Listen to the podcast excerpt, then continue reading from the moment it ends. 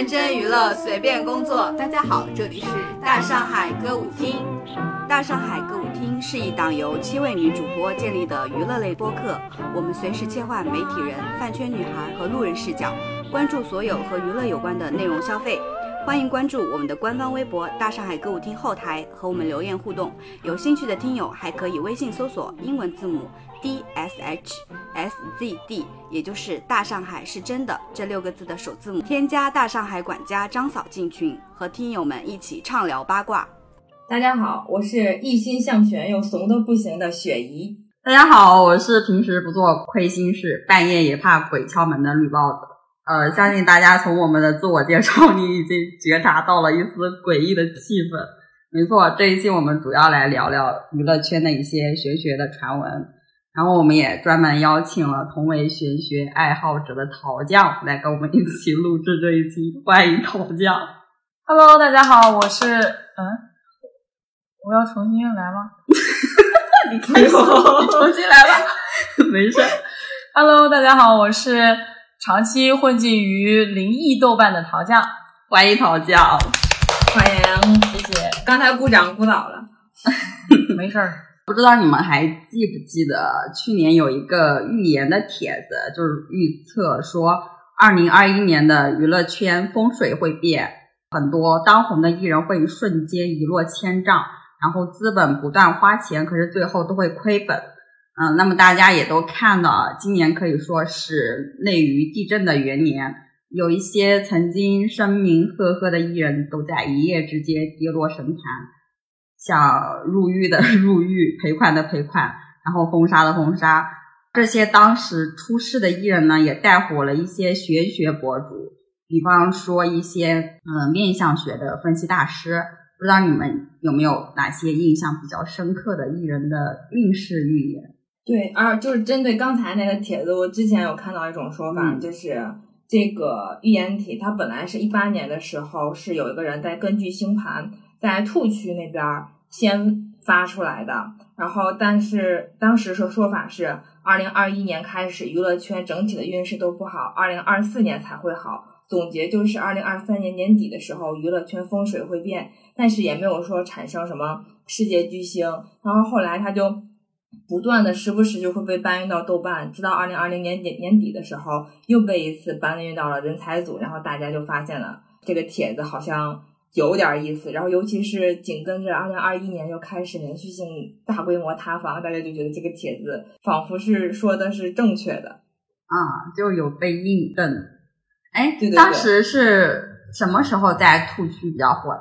考古他们说是因为我没有搜到这个帖子，但是有搜到过的网友说是一八年的时候就出现了。当时提到的所谓的紫微星也不是娱乐圈儿，就是指的是政界的那个紫微星。然后大家都说对对对，就主要是我们娱乐圈儿不配。二是说二三年会出现一个世界国际巨星是吗？对这个国际巨星的说法，就是后来被搬运到豆瓣儿以后，搬运的博主好像是自己加的吧，还是怎样？就是原帖子里面是没有涉及到这一点的，只是说二零二四年娱乐圈的运势会变好，二零二四二三年会转折，就这么个意思。说到这个二四年，好像是一个就是比较关键的一个转折点吧，因为像我之前自己算命，你自己算命，你给谁算命？对，好像也说我等一下，你是自己算还是找人算？找人算，我还没有那么。哦，我以为你自己给自己算。我也以为。哦，因为我最近也有在看什么五行啦、阴阳啊这些东西啊那你说说，啊，就是好像就是换运吧，因为像这几年就是整个世界好像要洗牌，我不知道你们有没有看过这个？是哪个方面的洗牌？然后说神仙界在打架，真的就是清洗牌。之前好像说那个元老去世的时候，就说是要上天去封神了。啊、真的吗？那如果杨老可以封神，我觉得这是一个好事儿。他是的，是的，是的。是什么意思？是说就是天界要换灵修还是怎么着？嗯，可能是吧。应该好像说是神仙界也在进行一些波动。就是神仙打架，我们小鬼遭殃是吗？我们也不是小鬼了，就是我们这些凡人凡人凡夫俗子就跟着受一点波及。哦，那天神仙看来就是影响面比较大。对，哎，那你们之前看到过吴亦凡那个帖子吗？就是玄学帖子。好像有看到过，说是他命中哦，就是今年会有一劫，对吗？对，我是看的是二零二零年八月份的时候，就有一个帖子说 Chris 什么伤官见官很严重，然后接下来二零二一年伤官还做正宫，三火格局加重伤官，他可怎么办呀？然后有粉粉丝还问说这个是什么意思？然后那个博主就解释说，就是要有牢狱之灾。不过枭神夺食大运，更验牢狱之灾。巴拉巴拉，后来我也没有太看懂啊，因为太关专业了，我还去搜了一下什么叫伤官见官。那你搜索的结果是什么？人家说这是八字中的术语，一般指不吉利、有官事、伤财、破败等不利的事情。古书有一言：“伤官见官，祸有端。”听不懂，我也听不懂。二零二零年的八月份，他的这些方面的传闻其实还没有出来，对吧？就是好像是很火的啊。对对对，他那会儿还蛮火的。对，那还有别的相关艺人吗？说到像这个的话，我感觉之前。网上有一个是韩国的，整差不多是覆盖了整个娱乐圈的一个就是预测帖，好像也是一个比较厉害的人，就是根据他们的一些面相啊，还有呃资料上的星盘啊，对星盘还有八字，基本上我呃对，因为我比较喜欢东方神起，暴露年纪了，然后我就比较关注说是允浩还有沈昌明。这些，哎，那既然说到娱乐圈，我们是不是要开始我们娱乐圈的鬼故事环节了？哦，鬼故事。等一下，我把空调打高一点。你们还开空调了呀？我家今天十六度。哦，我们这儿有要开空调，今天很热。但是我感觉接下来可能就不需要空调的加持了。对，我们俩来抛个砖。那我先讲吧。行，你来当第一块砖。我今天想讲的是一个世界的禁曲，叫《黑色星期天》。星期五吗？原来流传的版本叫《黑色星期天》，然后《黑色星期五》是后来二零零零年的时候，在天涯上面有一个网友问有没有《黑色星期五》的 MP3 的版本，所以。在我们后来听到的版本就是《黑色星期五》了。哦，原来是这个样子。他据传这首曲子曾经在欧美造成了上百起的自杀事件，因为它带来的一个巨大且恶劣的影响。然后后面世界各国就联合起来说销毁了这首歌的原版唱片，还清理掉了它的所有的相关的资料。所以说我们现在能在网上。找到的版本都可能是会被替换掉的，或者是说被阉割过的一些版本。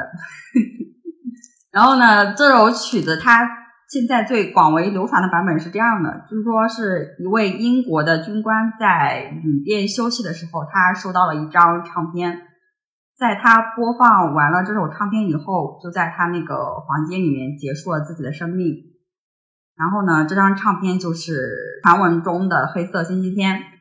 随后呢，又有一个人他在餐厅用餐，然后正巧那天是星期天，然后他就请餐厅的乐队为他演奏了一曲《黑色星期天》。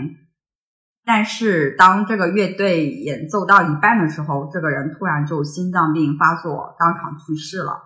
哇！嗯，另外一个是在一个比利时的一家餐厅里面，一支乐队也在演奏这首曲子。然后演奏完毕之后，有一位匈牙利的男青年当场就用手枪自杀了。后来就是这一些一一系列的事件发生以后，警方他就介入了这件事情。啊，据传有一位女女警察申请调查，她拿到了《黑色星期天》的唱片，在她听完这首音乐的第二天就去世了。而且当时他身边还留了一个纸条，纸条上写着说：“凶手就是黑色星期天，一定要销毁它。”我说他这个曲子是不是能够让人有一些就是心理上的共振啊，激发一些不良的情绪？他这首曲子，它整体的，当时我是初中的时候应该是听过这个故事，然后我也去网上搜索了这个音乐来听，我应该听到的就是那个阉割版本的。确实就比较整首曲子的曲风就比较阴郁低沉，而且你在听说过这么多的传说以后，可能会心里有一点暗示，就觉得这首曲子是有故事的。对对，啊。这个故事最诡异的地方就是这首曲子的创作者理查斯，他后来也跳楼自杀了。然后据说他在临死之前还表示过非常后悔创作了这首歌，而且也因为这首曲子带来的后果感到抱歉。再然后就是这首曲子被全世界禁了。后来呢，我在知乎上面看到过一篇标题为《黑色星期五》这首歌真的这么恐怖吗的文章，作者的 ID 叫怪奇异闻录。他去考证了1925年到1968年的很多的相关的新闻报道，然后提出了一个猜想，说网络上流传的《黑色星期天》的故事，它其实真实的版本应该是一首名为《忧郁的星期天》的曲子。而这首歌的原作者是一位匈牙利的作家，叫莱索塞莱什。我前面说的那个自杀的理查斯，他的名字应该是另外一个音译的叫法，因为是匈牙利语嘛，他那个名字的音译版本可能不一样。所以他们俩是一个人，对，是一个人应该啊。哦，然后这首歌它的创作时代背景正好是当时匈牙利的经济危机时期。整个社会的环境都非常的严峻和绝望，所以当时一些人群的自杀率非常高，加上当时一些媒体的炒作，还有一些唱片公司可能为了销量嘛，搞的一些噱头，所以就有了听忧郁的星期天会导致人轻生的一些传说。整个故事其实是这样子的，所以我觉得那个什么这首曲啊，后来还有很多的版本说这首曲子的。赫兹还是什么之类的吧，就是会让人产生绝望、产生轻生的念头。这我觉得就比较扯了。但我觉得也有可能就是一种，因为是不是好像有心理的治疗，就是让你听那种舒缓的音乐，就可以让你的心理上去放松、卸下一些重担。但是反过来，是不是有一些莫名的音乐也会就激发人心底的恐惧和一些不良的情绪？对，就是一个心理暗示吧。其实很多的音乐它都是有这种频率的，像像就是如果说要放松啊，或者说要学习的时候，可以去搜一搜阿尔法音乐，它跟这种脑波的话其实是比较相近的，好像是。哎，你们看过那个《午夜凶铃》吗？没有，我没有看过。我看过吧，就《午夜凶铃》就是贞子吧。对，当时它的那个传播的途径不就是一盘录像带嘛？据说那盘录像带可以传播一个病毒什么的，会导致人死亡。因为看《午夜凶铃》的时候是后来比较比较晚了，然后我在看这个恐怖片的时候就联想到了当时初中的时候看《黑色星期天的传说》，感觉可能就是有一点相似之处。感觉这些都大同小异，因为你还记不记得我们小的时候特别流行一种就是写信，就是那种。什么？开始的时候是手写信，后来说改成是 QQ 邮箱发邮件儿啊，就是这是一封代表恶剧的信，你需要把它传给十个人，然后这样你的恶剧才会消散，要不然的话你就会被诅咒那种。对，那个我的少女时代里面不就是以这个信为开头，然后写给那个王大陆的？啊啊啊啊！对，就是那个。我以为你说什么不转不是中国人什么的。你好爱国。跟正苗红的报的，当时其实跟那个世界禁曲其实还有很多，但是黑色星期天被禁，好像是因为这首歌它这个就是我前面说的曲调非常的阴郁，会导致人们产生一些不好的心情啊。当时正好是一个特殊时期嘛，所以就是官方把它给禁了，并不是说它产生了这些嗯导致连环自杀的后果。哎，说到这个音乐的话，好像记得有一首曲子叫婚纱还是嫁纱。嫁衣啊，对嫁衣，这个我有军备。那你讲讲，刚才听绿帽子讲的这个黑色星期五，我之前在网上看到一个版本，就是列出的十大禁曲，我不知道是不是广为流传的版本，因为我就只存了这一版。他写的第一名叫唱魂曲，第二名是第十三双眼睛，第三名是黑色星期五，第四名是妹妹背着洋娃娃，第五名是天使的房间，第六名就是嫁衣。第七名是自杀没有痛，第八名是没人能听见，第九名是 a faker，第十名是他不知道。我记得我们小的时候那会儿，加一还是蛮流行的。然后我前两天去搜的时候，就说我看看这玩意儿到底是啥。因为我们有一段时间，不定哪个同学就特别爱好这个。我们课间的时候，老有人在那个多媒体上给我们放《嫁衣》这首歌，就是妈妈我穿着红嫁衣啊什么什么的。后来我嗯。我搜了一下它背后的故事，大概其就是有不同的版本，就是不比较流传的是有一个，就是说这个男生和这个女女生在那个初夜以后，男生就背叛了她，后来这个女孩就服着安眠药，穿着红嫁衣自杀了，就是这个故事的背景。还有一个故事背景是，女生在出嫁之前买婚纱的路上被强奸，婚夫在得知这个情况以后不告而别，然后女生遍寻他不到，在他找了好几个城市以后，就在一个城市的楼顶唱着嫁衣，穿着红嫁衣跳楼自杀了。这是坊间流传的都市传说版本，但是实际上这个故事是一个幸福大街乐队的主唱吴鸿飞唱的一首歌。在二零零五年发行，收录于他的专辑《小龙房间里的鱼》，并没有这种坊间流传的这些背后乱七八糟的故事。他采访的时候也说，只是当时自己那段时间心情比较压抑，所以创作出来了这么一首感觉比较低气压、让人有一些毛骨悚然的歌。这些进曲里面有没有中国的音乐呀？嫁衣就是嫁衣呀，对，嫁衣就是嫁衣就是了，是吧？你该问什么呀？我跟我的游离，这个里面好像有四首是中国的，但是哪我我看歌名我分辨不出来。哎，你知道我我后来搜什么世界禁曲？你知道我搜到的中国的禁曲是什么吗？啥？好像是我们那时候的非主流音乐《飞向别人的床》。这个禁曲是十九禁吧？对，所以我当时问有没有中国的鱼，我想问问这个《飞向别人的床》有没有列入其中。我们这个版本没有，我这个版本是恐怖降的禁，不是十九禁。因为飞向别人的床，他那个作者其实他那个故事就挺诡异的，不是说他自杀过，然后又复活了之类的吗？啥？他那个原作者叫陈珂，哦，是是是是是，啊，就是非主流鼻祖，然后他。据传之前自杀死了，后来又复活了，所以他他是不是前两年还上过热搜？对，现在已经对结婚生孩子了，对，好像生活还是很不错的，挺幸福美满，也也也不非主流了啊！对对对，就是回归正常的生生活了。曾经非主流的我们也不非主流了。那那雪姨讲讲你的故事啊？那我来讲一下，我讲的故事是关于哆啦 A 梦的故事。哆哆啦 A 梦里面就有两个都市传说，我我已经开始恐怖了。没事，我们现在放的电视里面是小猪佩奇，很应景嘛。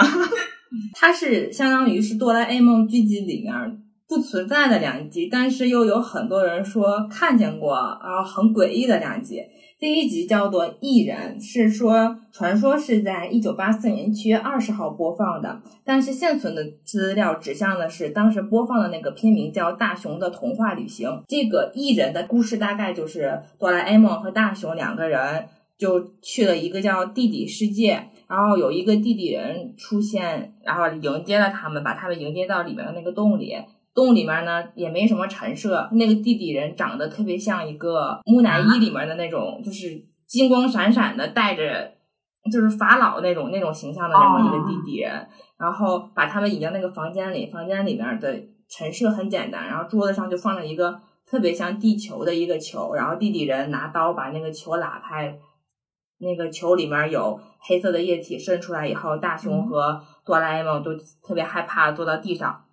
就结束了。这个故事其实其实特别简单，就但是因为它那个内容比较诡异，特别不符合哆啦 A 梦一贯的这种风格，而且这个里边的主角除了哆啦 A 梦和大雄以外，没有其他人，像小夫呀、静香啊，包括他的爸爸妈妈都没有登场，而且是一个陌生片，它的画风特别扭曲。但现在现存呢，我没有找到那个原版，那但是 B 站上有人就是根据。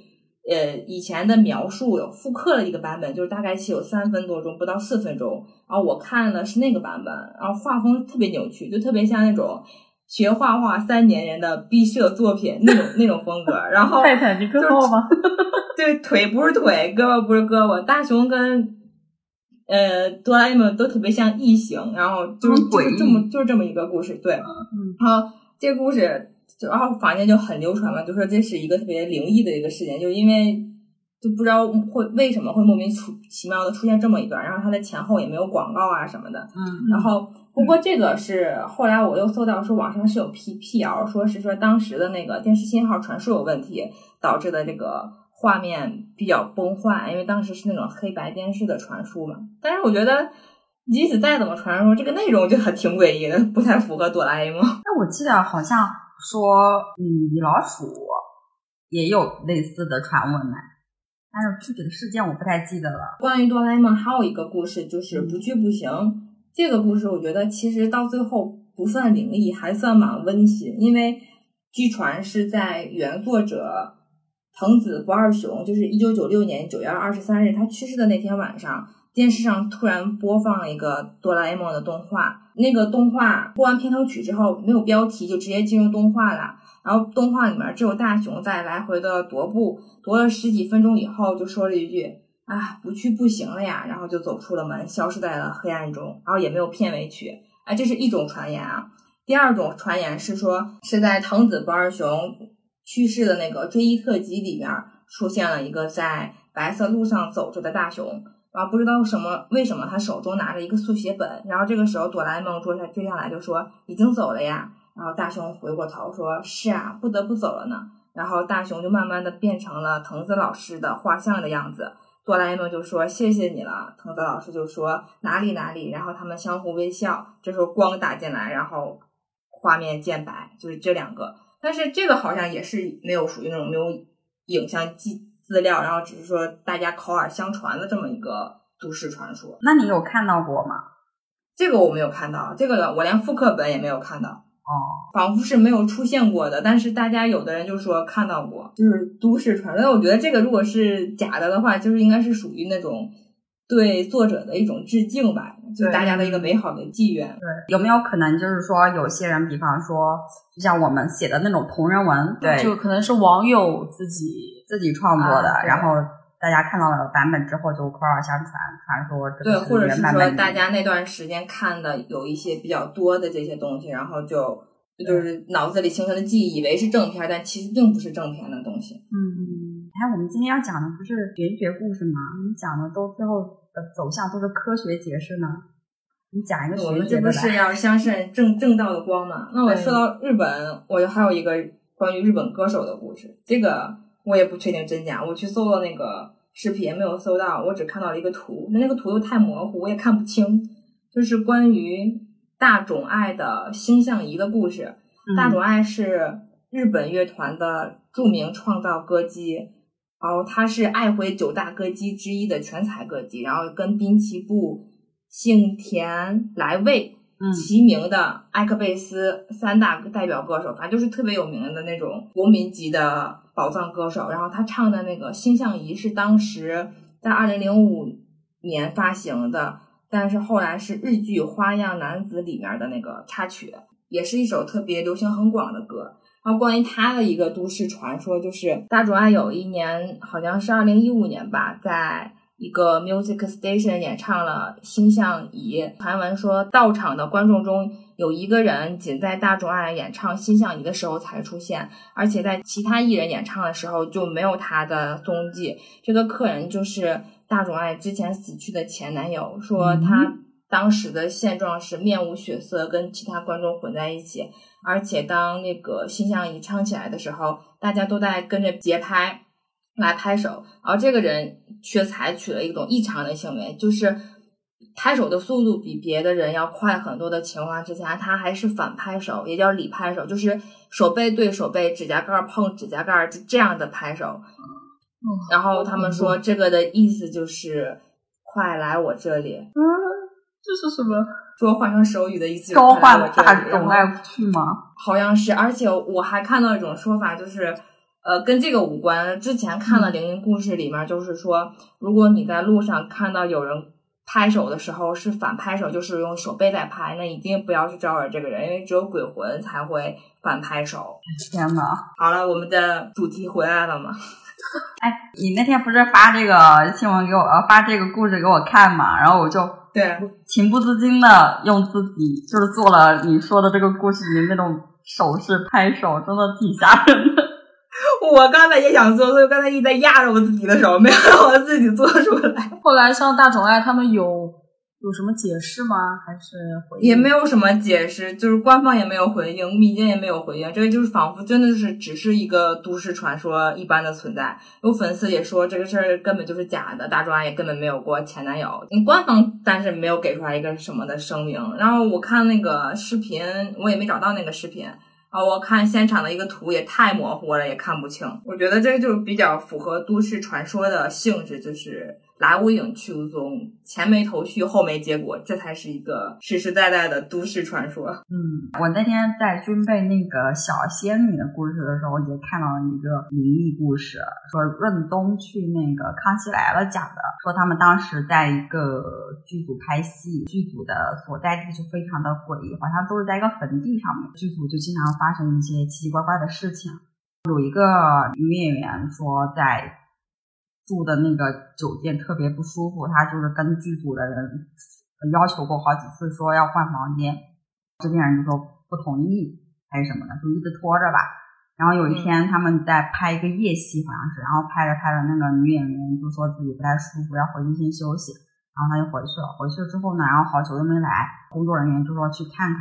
看的时候，然后敲门，然后那个女演员就说：“呃，你你可以进来，但是你进来可能会看到一些让你不舒服的场面，你可能会看到很多的血。”然后那个工作人员就很害怕，就喊了一群人来，喊了一个男的过来吧，就是把门给撞开了。进去之后看到了非常诡异的场面，女演员在用那个指甲刀剪自己的指甲，然后一直剪到了自己的肉。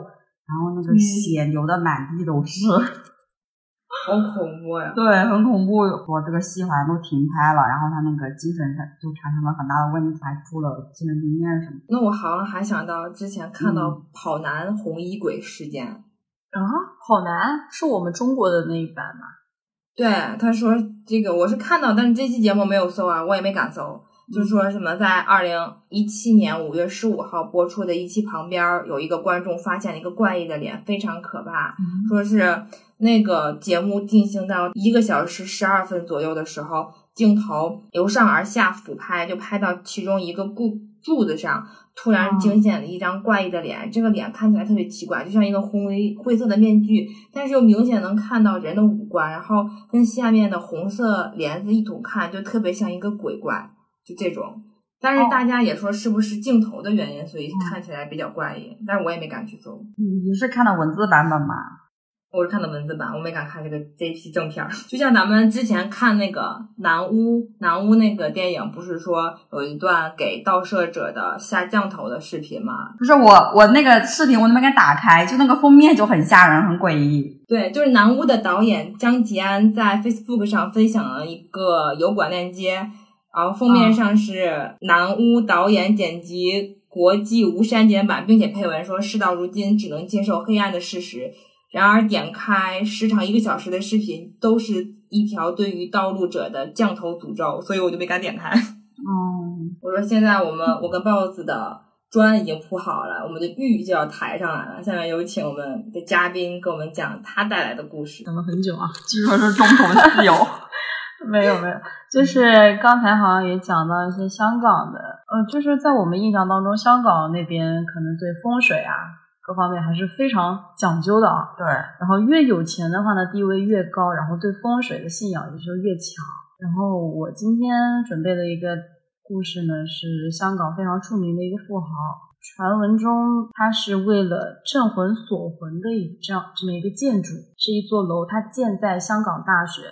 说是靠着学生们的青春活力压制住阴气，不要破坏这个这位富豪的财运啊！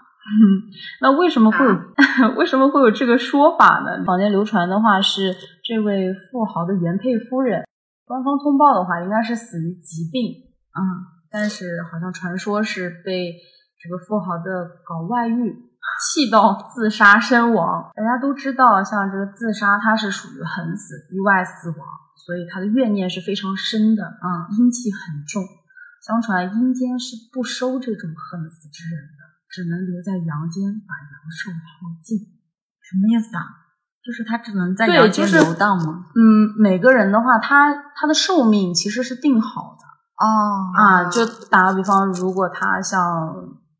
嗯，本来定好是八十岁寿终，嗯，那他五十岁他自杀了的话，他可能就有三十年的孤魂野鬼生涯嘛。对，而且像这种鬼魂的话，他本身就是很怕阳光这些，所以在阳间的话是非常非常痛苦。很折磨的。刚才说的这座楼呢，它的外形像一口棺材，而且楼梯扶手是用上等棺材木柳州木做的。这座大楼电梯只有上没有下，下楼就必须走柳州木楼梯。因为那位原配夫人晚年时瘫痪了，坐着轮轮椅，只有上没有下的楼梯，算是一种困魂布局啊。对啊。好像走的时候是什么样，他的魂就是什么样。对对对，这个我也听说过，就是你死的时候的样子，就是你鬼魂时候的样子。那那如果他说，对我们我们假设一下啊，他变成鬼魂了，他的鬼魂是坐着轮椅还是什么？这我就不知道，但是肯定他是下半身是无法行动的吧？那鬼魂不是可以飘吗？嗯，对哦，他为什么要走楼梯呢？鬼文他另外一个说法不叫阿飘吗？他可以飘吧，但是他要带着轮椅飘。真的，我以前看过一个电影，那个电影里边那个房子里住着就是各个朝代在这个房子里死掉的人，是个外国电影。然后里面有一个男的，就裤子一直提不上去，就是因为他死的那一刻他裤子没有穿好，所以他在这里面所有的裤子都是没有穿好的状态。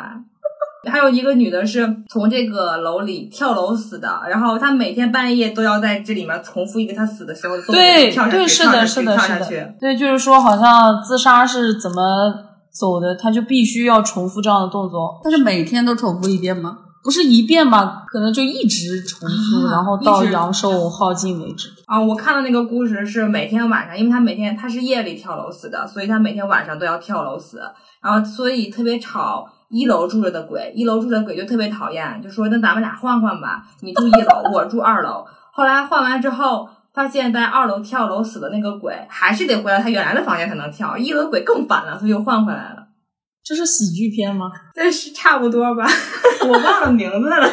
我以前也是看到过一个香港的一个鬼片，就是说一个人跳楼，然后他跳下来砸了半边脸就砸没了。然后他死后的状态只有半边脸。对对对，行，那讨价继续说。他带着轮椅飘呢，飘以后呢？然后，呃，还有第二个的话，刚才是说到他的木楼梯是柳州木，就是棺材的板材。然后还有一个就是楼顶上它是有玻璃的，玻璃上雕刻了的图案像极了金钱剑。是什么？金钱 money。剑，一把剑，对对，是剑，刀剑的那个剑，就是以前驱魔人常用的那种吗？可能吧，就是可能类似于差不多，像桃木剑啊这些剑吧。啊，金钱剑呢，它可以斩魂魄，而且有催财的功效。但是催财之前，首先要辟邪。每天中午时分，这把金钱剑被太阳照射的光影，正好像三炷香。从楼底向上看，这三支香的影子贯穿整个棺材形状的大楼。然后这边顺便提一下，就是为什么点香的时候要点三支？嗯，玄学里面三炷香是代表着三清，也就是道教最高的三位神。所以遇到像过年呀、祭天之类的，对，就会点三支香。而在楼里面请示三清镇压，估计冤魂就没有跑出来的希望。我想提醒大家一下，如果有就是有。听众朋友，他们会在家里烧香的话，尽量用左手去拿香。这也是我之前去普陀山，呃，烧香的时候，那个师傅跟我说的。嗯，啊，是不是说像那些道观的那个大门，你进去之后要用左脚先踏进去？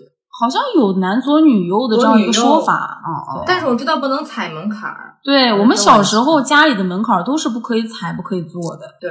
然后刚才说到那个金钱剑，继续说啊，嗯，一般一般来说，金钱剑根据摆放角度不同，会有不同的功效。这座楼里面应该是剑尖朝下，当阳光照射时，会和地面形成一个四十五度的夹角。形成斩魂之势，可能会压迫地灵，嗯，不敢放肆活动，会越来越萎靡。总结一下，这座楼的话，说法有两个。第一个的话，就是的确是用于困魂，嗯他就是防止他向阎王去告状啊、报仇啊之类的，所以像电梯也只能够上不能下，让亡魂无法自由行动。然后另外一个说法是，因为这个富豪是跟妻子结婚以后的话，才呃累积了很多的财富，所以也可能也是说特意修建这座楼来留住亡妻的魂魄，因为像这个金钱剑也预示着步步高升、升官发财嘛。所以就为了困住他亡妻的魂魄，为了自己以后继续节节高升。是的。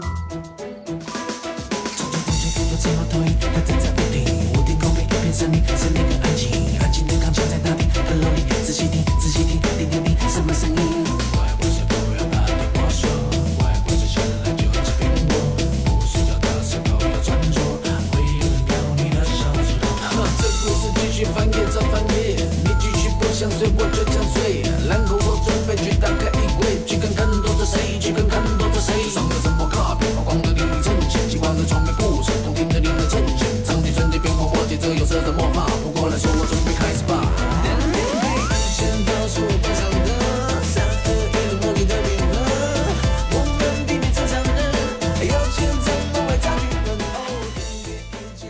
既然说到了这儿，你们自己平时有经历过或者是听说过什么玄学故事吗？就跟娱乐圈无关的。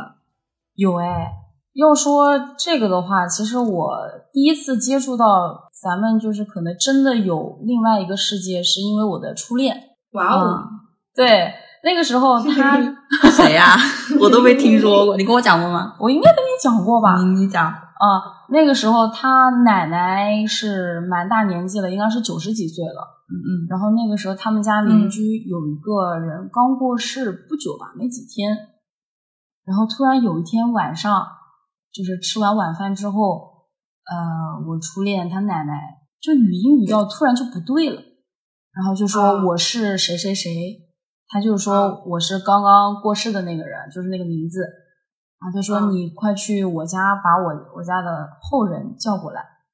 嗯嗯然后他们因为像这种东西的话，总要敬畏一点嘛。然后他们爸爸就去叫了，然后他的后辈过来了之后，他就说：“你们不烧钱给我，我在下面被人欺负。”啊，对，就是我现在讲的是非常平静的，他当时应该是非常生气，然后又很委屈，一边哭一边讲的嗯啊。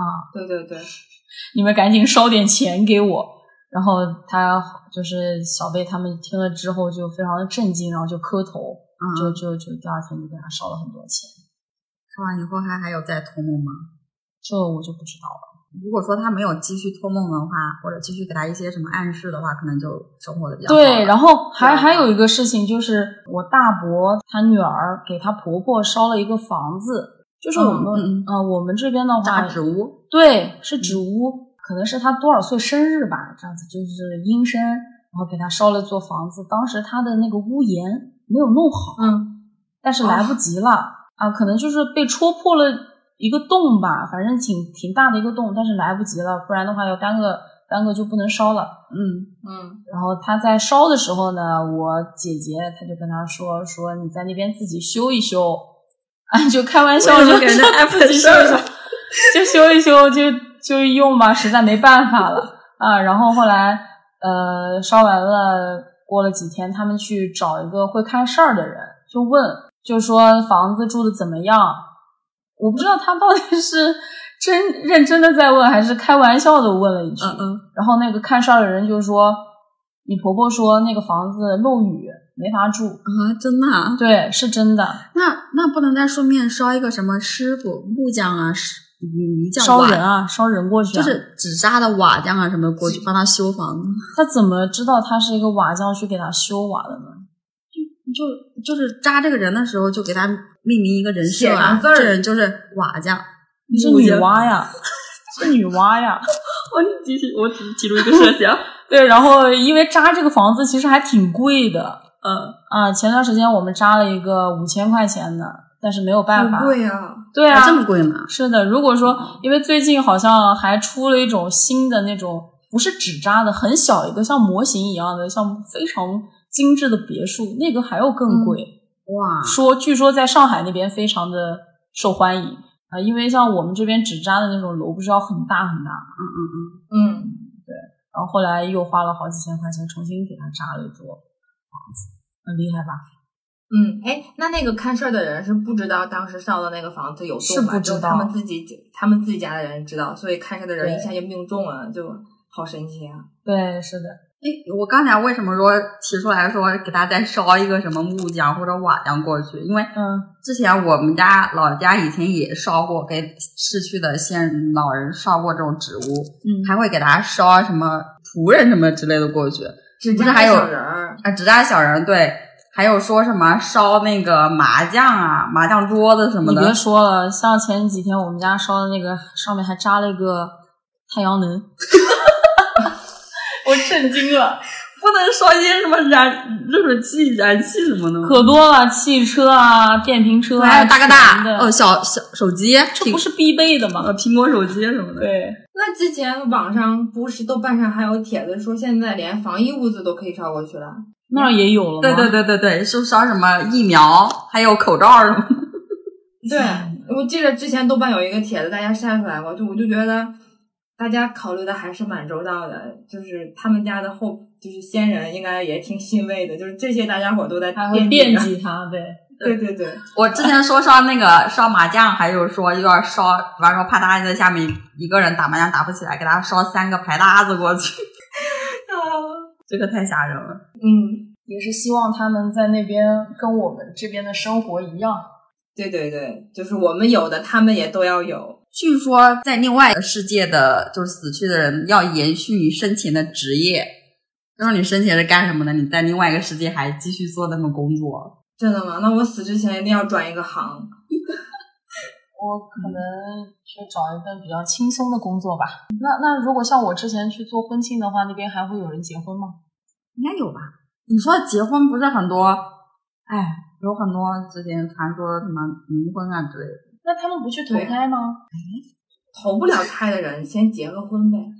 天呐，那这样子就是说，那边的世界跟我们这边是完全。我觉得这可能是人的想设象，想就想象力比较受控吧。你的想象力我们不知道。那边的世界真实是什么样的，只能是从我们这边的世界去想象那边的世界。对，也是希望那些离开我们的亲人都能够，不管在哪边都能够生活的很好。嗯，对对对，然后我之前遇到过，但是我不能说是灵异事件，只是比较巧合。就是嗯我之前我姐姐家有个小侄女特别可爱，就是刚出生的时候我就特别喜欢她。然后我每次回老家，我都会先去她家看看。然后有一次就是晚上很晚的时候我才到家，到家之后我就说，呃，我去看看她。然后我妈就说还是别了，这么晚小孩子可能嗯晚上去看小孩子不太好。然后我就不信嘛，我就说不不行，我得看看看我今天晚上睡不着。然后我就跟我男朋友一块儿去我姐家了。然后呢，去之前他都是，嗯，我之前去看他，我的小侄女都特别喜欢我，就是高高兴兴的嘛。然后那天晚上去，他就突然看到我就开始大哭，哭得特别伤心的那种，然后鼻涕眼泪的啥的。啊，我怎么哄都哄不好，但是他就是看到我哭，然后看到我男朋友什么的都不会哭，然后就很奇怪。我姐就说你要不然先去客厅待会儿，然后我就去客厅了。然后我一去客厅，然后我侄女就不哭了。然后我觉得很奇怪，后来我男朋友就把我拽出去了，就拽出去之后就在我背后打了一下。再进去之后，神奇的事情发生了，我去看我小侄女，我小侄女不哭了。是因为你背后有东西吗？我不知道，就是说晚上进门可能身上会带一些东西，然后小朋友的眼睛不是很灵嘛，可能会看到那些东西，然后就把你拍拍，然后把东西拍掉。哦，你这样我想起来，之前有一种说法，就是如果长时间离家以后，然后回家，你们家如果没有人的状态，你不要立马进家门，你要在门口先等一会儿，就敲敲门，等一会儿，让里面的东西退一退，你再进。你有玄学故事吗？我没有玄学故事，但是我有听说的哦，那你可以讲一讲。啊。我有一个是前两天刚看的《镜像倒置的房间》，你们有印象看过这个吗？是不是那个天涯十大悬案之一的那个啊？对，就是因为他去年的时候，他更新了一下这个帖子，就说自己现在也没有什么事儿，然后大家就想起来了。他最早的出现是二零一三年二月二十号，有个楼主叫做歪牙 Lucy，他发了一个帖子，就说二零一二年六月份的时候，去他的朋友家做客，朋友住在公司给租的职工宿舍，楼上一层是两个女生，楼下一层是三个男生。他进去他朋友的房间，朋友那会儿的床还有床头柜儿都在房间的右边，电脑呀、钢琴桌呀什么的就都在房间的左边。然后像房间那些不能移动的东西，类似于插座呀这种，就基本上就相当于是左右对称布置的。房间的门是一个推拉门，而推拉门正好就对着对过的厕所。如果卫生间和自己房间的门同时打开的话，对着的正好就是卫生间的镜子，就是这么的一个布局。然后他就去做客，做客的时候也没觉得有啥。这次做完客以后，七月份他又去他们朋友家，发现哎，朋友家的房间布局全换了，就是相当于是以门为中轴线对调了，就是镜像了。原来在右边的床就去了左边，然后原来在左边的电脑就去了右边，他就觉得很奇怪，就问朋友说：“你咋这么闲呢？就把这个房间怎么布局也给改了呀？”他朋友说：“我没有改呀，并且没有意识到这个房间的布局发生变化。”然后这个歪牙就觉得不可思议，说：“不对啊，我就是改了。”然后他就拿出来他第一次在朋友家拍的那个照片，拍全身镜里面的自己。那个镜子的的确是床是在右边，然后剩下的床头柜什么的是在那一层。第二次他再来朋友家的时候拍那个全身镜，床就到了左边，然后就很奇怪。嗯，但是因为他跟朋友那个时候谁也说服不了谁，他们俩就都觉得你记错了，我的记忆是对的，然后这个事儿就不了了之了。等到那个八月份的时候，歪牙的朋友的另一个朋友，哎，也去他们家住了。住完了以后，然后还发了个微博，就是歪牙的朋友在站在屋子里逗空调上的猫。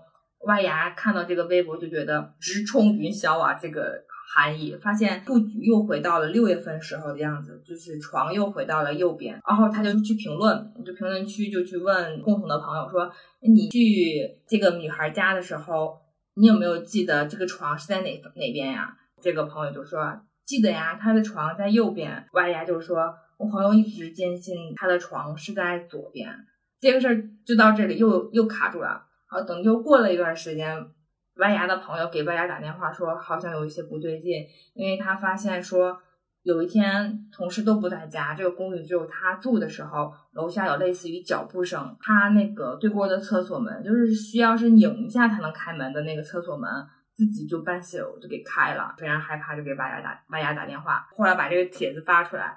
但是那会儿网友给的分析就是，要么就是朋友可能是梦游，但这一点被朋友否定了。朋友说我没有这个症状。还有一种说法是平行世界，对我也觉得可能是那个平行世平行世界，就说他们那个房间那个屋子里其实可能是一个平行世界的开关，就是不定什么时候就会穿越到那个世界，就是两个世界就会对调开启。那开启之后就是把房间的布局改一下嘛？那这个平行世界的作用好像不是很大，就是不是平行世界的作用，就只不过你会听到有声音，以及厕所的门自己会开，是平行世界的那个你上完厕所关了门，你就整成这种属于细思极恐。嗯，对，就是比方说好有一天你在床上睡觉，睡着睡着，其实你的房间在悄悄的发生一些变化，但是啊，你不对对知道，对，好恐怖。嗯，而而且这个也就印证了另另一个民间禁忌，就是说卧室不要对着镜子，也不要对着厕所。哦，对，既然说到了这个玄学的禁忌，那我们有没有就是你们小时候有没有听禁？是不是吓一跳？等一下，我接个电话啊。那我们既然说到这儿，就继续展开那些玄学禁忌。啊，绿豹子有什么想说的吗？嗯，就是你刚才说的那个镜子不能对着房门是吧？不能对着房间的门，好像以前听到过一个说法，就是说你上床之前脱鞋子，鞋头不能对着床，可能会有一些不好的东西会爬到你的床上 去，是怎么着？这个我好像也听到过。我听到的版本是在七月十五和十月一阴历的时候，你脱鞋的时候尤其要注意，因为他说你鞋头的方向就是你人去的方向，嗯就是相当于在给鬼魂指路，说你就告诉他，哎，喂嘿，我在这儿呢，你们快来，就这种。还有的话，可能就是像晚上走夜路不要回头。人的话，其实是有三把火的，肩膀上两呃两盏，然后这个头顶上一盏。嗯而且这个火的话只，只有自己能够吹灭啊，如果说像回头的话，不小心回头可能会无意间就熄灭了这么一盏，对，然后不干净的东西就比较方便接近。那我们这三把火都熄灭了，人是不是也就灯枯油尽了？油尽灯枯了 可。能就阳气会比较 比较少了吧，大家多晒晒太阳也是可以的。啊，晒晒太阳，我还能再燃起来我的火是吗？我意思就是说，比方说你今天晚上不小心回头了，然后你的火灭了一把，然后第二天又不小心回头，就是三次都全灭了以后，那火还会再燃起来吗？嗯，我觉得肩膀上比较容易灭吧，那头顶上怎么灭啊？所以就可能说头顶上那把火永远都灭不了吧，哦，就是这把火，这是我猜的。还有就是说什么在屋里面不能打伞，会不长个儿。对，这个可能跟玄学关系也不太大。对，还有就是小的时候说上面的牙掉了要埋在地下，然后下牙掉了要扔在房顶上。对我小时候是严格执行这种的，所以我现在牙齿是比较哦齐的。哦，是这样子吧？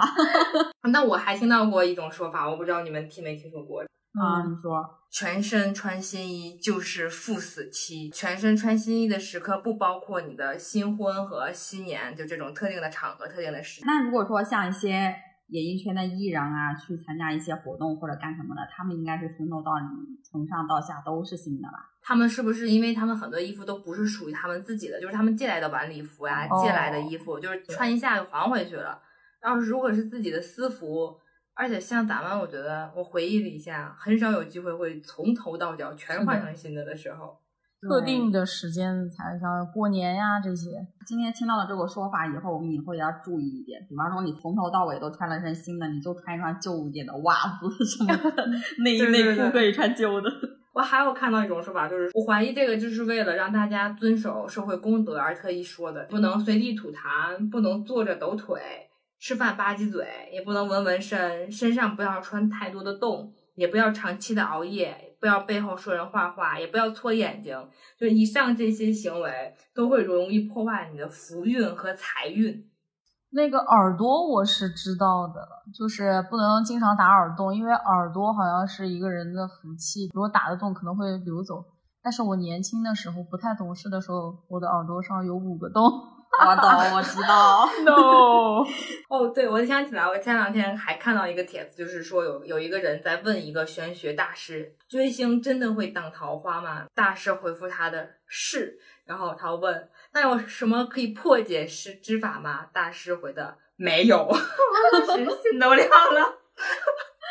哎，怪不得说追星女孩就很难找到自己男心仪的朋友男朋友。对，对，但是他还有一种说法，我觉得还蛮好的。他说，如果你追的 idol 持续塌房，他就是在替你应桃花劫，就给你挡去了一些桃花的劫难。我觉得那这样的话，我挡去了好多呀。那些难道那些 idol 在塌房其实是在做好事儿吗？我也不知道，我这样这样想想的话，我就可以原谅一部分人的塌房了。他们可能是在替我们这些追星女孩挡灾挡难。这种玄学故事还挺好笑的。他们说什么不能从晒着的裤子下面经过，不然的话会倒霉。哎，那你们记不记得以前天涯还有一个就是神帖啊，左央？我之前看他的故事，尝试各种恐怖游戏，就是咱们刚才不是讲到玄学禁忌嘛，他就尝尝试那些禁忌游戏，类似于说半夜十二点关了灯，在镜子前点蜡削苹果，据说这样能看到前世的自己，然后他就笑了一整宿，最后困死了。我看他是做完那个四角游戏以后，他就很长时间没有更新了。做完四角游戏以后，到了零八年，他才更新，就是说忠告大家要对神明以及灵魂，你可以永远不去相信，但永远也不要亵渎和不尊重。但是我刚才你知道吗？我看他那个帖子，他那个帖子超级灵异的一点就是四角游戏。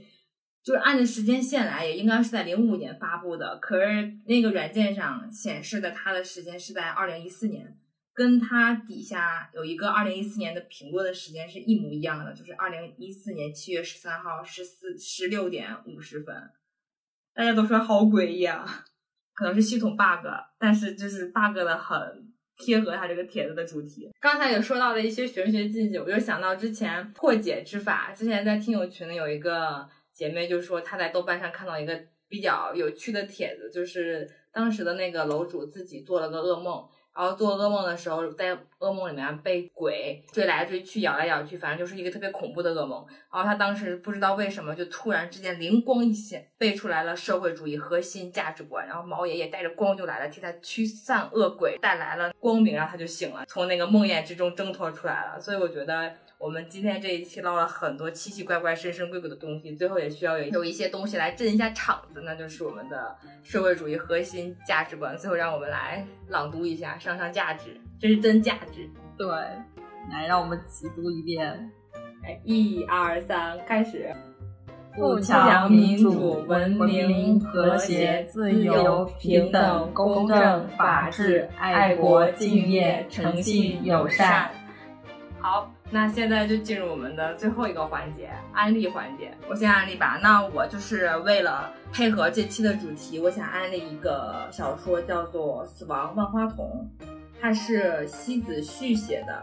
等一下，我查一下那个字是不是念旭。这个小说的作者叫西子旭，他其实名义上是一个 BL 的无限流恐怖小说，但是我看下来体感是。没有什么感情，现在就是不是偏爱 BL 的人去看这个，把它当一部纯无限流小说来看的话也是可以的。它的世界观的构造就是每一个濒死之人都有一个遭遇门的世界的可能性。这个门的世界就是你有有可能有一天你在走着走着就突然你的面前出现了一个走廊，走廊里有十二道上了铁锁的黑铁门，每一个门就代表着一个故事，然后就像闯关一样。我们的这个主角他叫林秋实。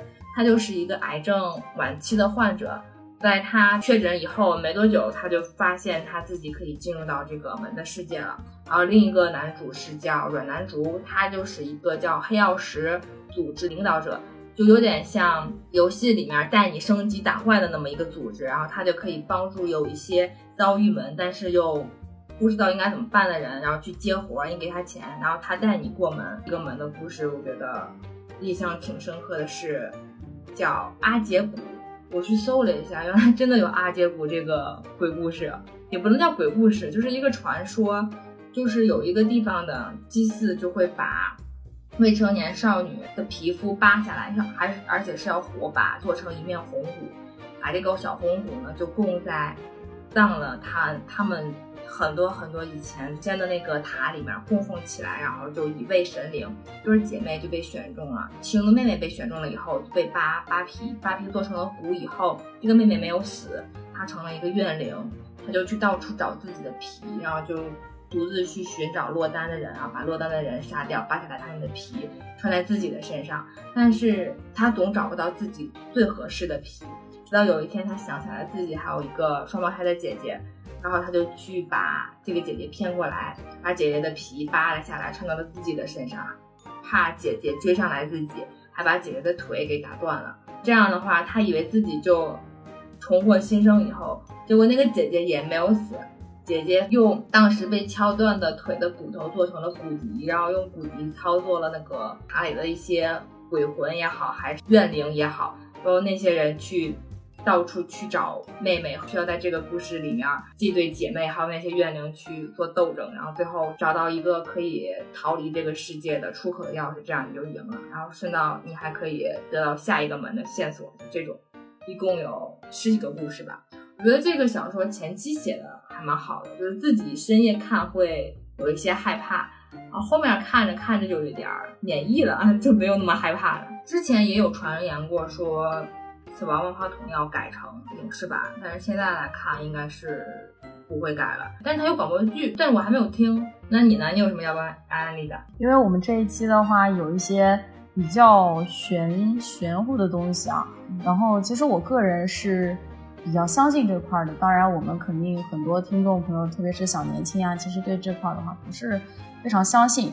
没有关系啊，咱们仁者见仁，智者见智啊。如果说像平时有的时候像肩颈比较不舒服啊，或者说这这儿疼那儿疼的，但是你又找不到原因，前提是你要去医院。对，你要先就医，对，在就医无望的情况下，对，有的时候精神萎靡啊、精神不振啊，都可以去尝试一下。我今天想给大家安利的一个就是金光咒。大家有的时候上网可能会刷到一些，就是说让大家在自己家里念经、抄经呀这些，没有接触过的话，我是不建，我是不太建议大家轻易去尝试的。那这个金光咒的话是比较简单啊，也是比较正气的东西，大家可以去百度上面搜一下，也不是很长。啊，可以截在自己的手机里面，害怕走夜路的时候可以念一。然后简单一点的话，就是九字真言：领兵斗者皆阵列前行。好像日本的版本是皆阵列在前，大家注意区别一下。我们中国的话，还是念一下，要用我们自己的版本，对我们自己老祖宗的版本啊，接正念在前。最简单、最简单的话就是阿弥陀佛。如果说像我，我晚上在走夜路比较害怕的时候，我可以念这个吗？可以啊，或者我念一下社会主义核心价值观，当然可以。我们就默念着就过去了，但是不要念出来，因为我觉得如果念出来的话，周围的人可能会觉得我们好奇怪。可能我才是那个最可怕的东西。刚才陶酱和雪姨都安利了一些跟本期主题比较相关的东西，那我就来说一个比较避雷的吧，因为我最近的内容跟物质消费都还比较匮乏。虽然在一个如此匮乏的一个频次下面，我还是踩到了一次巨雷，就是抖音购物。这是我第一次抖音上面买东西，就体验感极差。你们有没有刷抖音？然后刷抖音的时候有没有被一个什么清洁慕斯给刷屏？我有过，我不仅有清洁慕斯，还有小白鞋的那个粉，还有刷马桶的那个泡沫。我可能好像只刷过高粱饴，啊，反正就是那个清洁慕斯，然后它那个广告做的就非常的吸引人，就是一罐清洁泡沫，然后把那个泡沫挤出来附着在你家里面一些有产生污垢的地方，然后再等一会儿，然后再用抹布一擦，那个物品就会焕然一新。我一开始是不相信的，我就觉得没有这么神奇的东西，在非常密集的刷到这个视频的情况下呢，我就心动了。然后我再去一看价格，哎，还不便宜，一瓶三十九块九，然后再加上运费，一共一共是四十五块钱。我想着卖家居然能这样一个价格，然后再加上它的广告，效果应该也不会差到哪去。然后我就下单了，下单回来以后就马上跑到我的厕所里面去试了一下，就是把整个卫生间的地面全部喷上了洁白的泡沫。大概等了十分钟以后吧，非常期待的用那个花洒一冲，哎。地上之前是什么样，后面还是什么样，我就觉得哎上当了吗？我就去问那个卖家是不是我的使用方法不对啊？怎么跟你们的视频效果差了这么多？然后那个卖家就说，你只要把泡沫附着在那个脏的物体物体的表面，然后等十分钟，再用再用抹布一擦就可以了，跟我们视频宣传的是一样的。我说我就是这么用的呀。他说：“那肯定是你家的那个污垢比较顽固。”我说：“我家的也就是马桶圈打胶的那一块上了一点霉而已。”我说也没有很顽固。然后我就说：“你们这肯定是虚假广告。”我就给他评价了一下，就是说提醒后面的买家不要上当。等我评价完以后，这个商品就下架了。商品下架以后呢，再到我再去打开他们的店铺，已经没了。他们是为什么？他们就是怕有人来追溯吗？应该是这样子的。然后我倒觉得可能你不是一个人，对，肯定是有一些比较不好的评价，然后他们就是为了遮掩这个评价，然后整个把整个商品跟整个店铺都下架了，然后再去用另外一个 ID，对，再新开新开一个账号。你可能就是压倒他们店里的最后一个评论，最后一个稻草。对，我说我是有什么购买能力能把一个店铺给购买下架？然后呢，我就我就不信这个邪嘛，我就说抖音上我找不到了，我说我再去淘宝上搜一搜，看看淘宝上有没有他们家的店铺。我一定要提醒广大的消费者不要上当受骗。然后呢，我就淘宝搜了一下，八九三瓶再送两瓶，我气死了，相当于五瓶。对啊，就是三十块钱五瓶，然后我花了四十五买了一瓶。大家在购物的时候一定要谨慎再谨慎。哦，对，还有就是大家买东西的时候一定要看仔细。我前两天从多多买菜上，我想买一袋雪饼，我觉得好长时间没有吃旺旺雪饼了，我没有看清，我就光看见两个字旺旺，然后买回来发现是旺中旺。对，我觉得我要是就是在以前还没有什么像这些电商没有普及的时候，像那个电视购物啊，我觉得我就是会就是他们的目目标客户。我们就是属于老了会买保健品的那种，老的时候一定要互相提醒。一定要。对，感谢这些无聊商家给我们的平淡的生活增添一丝怒火。我们这一期的节目就到这里啦，最后我再为大家朗诵一段：玛卡巴卡阿卡哇卡米卡巴卡，嗯。然后，拜拜，拜拜，拜拜。玛卡阿卡哇卡米卡玛卡，嗯。玛卡巴卡阿巴雅卡伊卡阿卡，哦。哈当阿卡胖咿呀哟，玛卡巴卡阿卡哇卡米卡玛卡，嗯。